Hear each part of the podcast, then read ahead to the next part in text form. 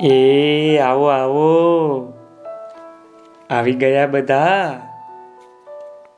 હું છું વાર્તા કહેનારો. ઓહો, હો હો હો. અરે વાહ ભાઈ. આજે તો રાજેશ્વરી આવી છે. સ્નેહા છે.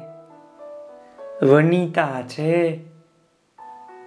અને સ્વયંવરા પણ આવી છે ને શું વાર્તા સાંભળવા? આવો આવો, મીઠડીઓ. સાંભળો. આજે હું તમને એક સરસ મજાની વાર્તા કહું છું, હો. હા, વાર્તાનું નામ છે સાચા હરણ. સાંભળો. એક વનમાં એક તળાવ હતું. એ વનમાંના ઘણા બધા પશુઓ એ જ તળાવમાં પાણી પીવા માટે આવતા હતા, હો ભાઈ. એક દિવસ એક શિકારી એ તળાવની પાસે આવ્યો. એણે તળાવમાં હાથ મોઢું ધોઈને પાણી પીધું.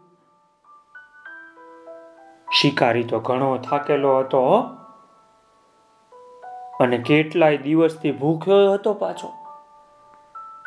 એટલે એણે વિચાર્યું, હમ, આ જંગલના પ્રાણીઓ જરૂર આ તળાવની પાસે પાણી પીવા માટે આવતા હશે.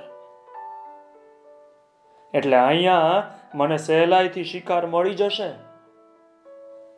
તળાવની પાસે આવેલા એક લીમડાના ઝાડની ઉપર એ તો ચડીને બેઠો, શિકારની રાહમાં. કે હમણાં કોઈક પ્રાણી આવે અને એને હું તીર મારીને મારી નાખું. થોડીક વારમાં એક હરણી ત્યાં પાણી પીવા માટે આવ્યો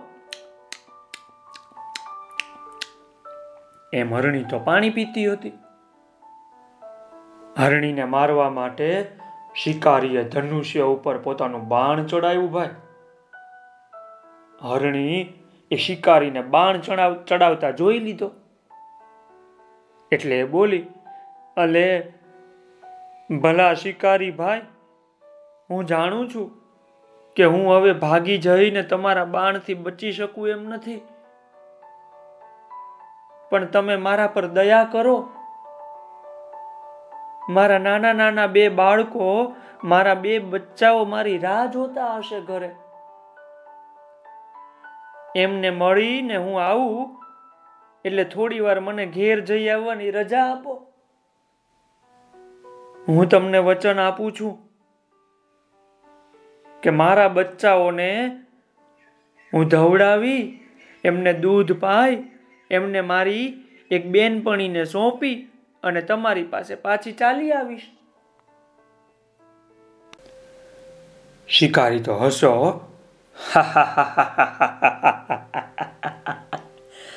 એને આ વાતનો વિશ્વાસ આવ્યો નહીં કે આ હરણી એનો જીવ આપવા માટે ફરીથી એની પાસે પાછી આવશે. પણ એણે વિચાર્યું કે આ આ હરણ, હરણી આમ કહે છે, તો એકવાર એને છોડી તો મૂકવી જોઈએ. જોઈએ તો ખરા, પાછી આવે છે કે નહીં? મારા નસીબમાં હશે તો મને બીજો શિકાર પણ મળી રહેશે. આવું વિચારીને એણે હરણીને જવા દીધી હો. થોડીક વાર પછી એક મોટા શિંગડાવાળું, એક સુંદર મજાનું કાળા રંગનું હરણ ત્યાં પાણી પીવા માટે આવ્યું. આમ પાણી પીતું તું એ કાળું હરણ તો એટલે શિકારીએ જ્યારે એને મારવા માટે પોતાના ધનુષ્ય ઉપર બાણ ચડાવ્યું, ત્યારે હરણે એ જોઈ લીધું અને બોલ્યું, અરે ભાઈ શિકારી, આ પત્ની અને બચ્ચાઓથી જુદા પડીને મને ઘણો બધો વખત થઈ ગયો છે. એ બધા મારા વગર અકળાતા હશે. બિચારા ચિંતા કરતા હશે મારા વગર. હું એમની પાસે જઈ આવી, એમને મળી લઉં અને એમને સમજાવીને તમારી પાસે પાછો આવી જઈશ તમ તમારે. હું સાચું કહું છું, જરૂર હું પાછો તમારી પાસે આવીશ. આ વખતે દયા કરીને મને એમની પાસે જઈ આવવા દો ભાઈ સાહેબ એક વખત. શિકારી તો ખીજાયો આ સાંભળીને. એને તો ખૂબ ભૂખ લાગી હતી. પણ એણે હરણને એમ માની જવા દીધું કે મારા નસીબમાં આજે ભૂખા રહેવાનું લખ્યું હશે. તો હું ભૂખ્યો રહીશ. એમ માનીને હરણને તો જવા દીધું એણે હો.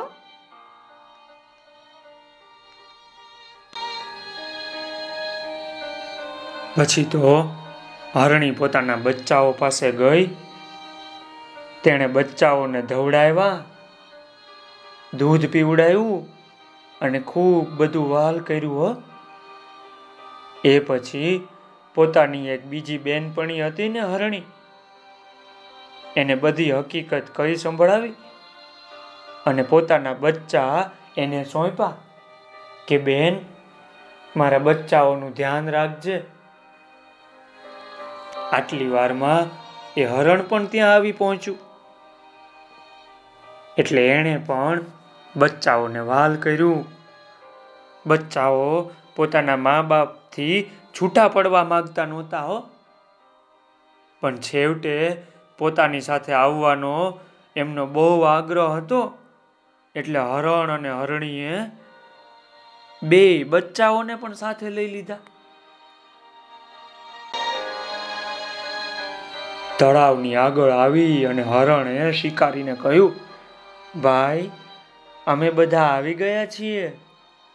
તમે હવે અમને તમારા બાણોથી મારો અને અમારા માંસથી તમારી ભૂખ મટાડો તમે તમારે. લો બોલો, આવું કીધું હરણે હો સ્વયંવરા. આ હરણ અને હરણનું આવું સાચું બોલવું જોઈ અને શિકારીને તો ઘણી નવાઈ લાગી કે ભાઈ આવી રીતે સાચું કોઈ બોલી કેવી રીતે શકે? એટલે ઝાડ પરથી નીચે ઉતરીને આવ્યો અને બોલ્યો,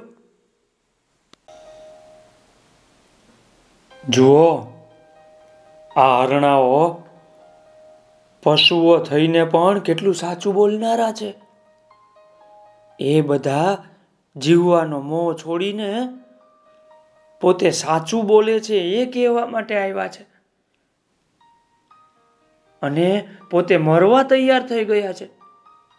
શિકારીને તો આવું બધું જોઈને ભારે નવાઈ લાગી, ઓ ભાઈ.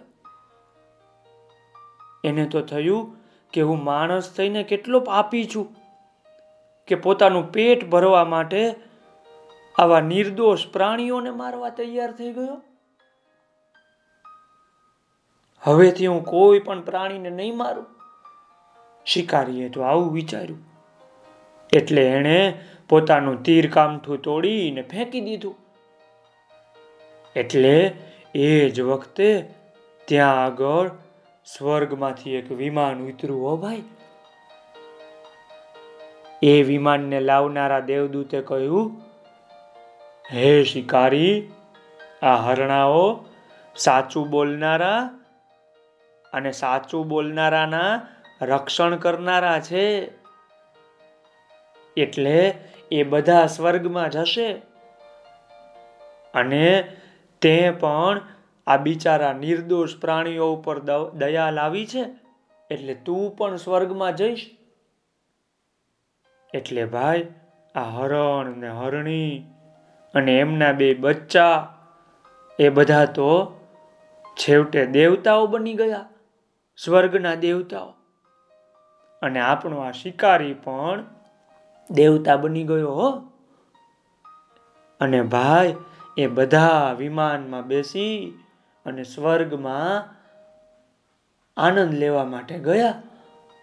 તો ભાઈ, ખાધું પીધું ને રાજ કરું, બટેટાનું શાક કર્યું અને પછી બધા સૂઈ ગયા. હા, સૂઈ જાઓ સૂઈ જાઓ. આવતીકાલે હું તમને બીજી વાર્તા કહીશ આવજો.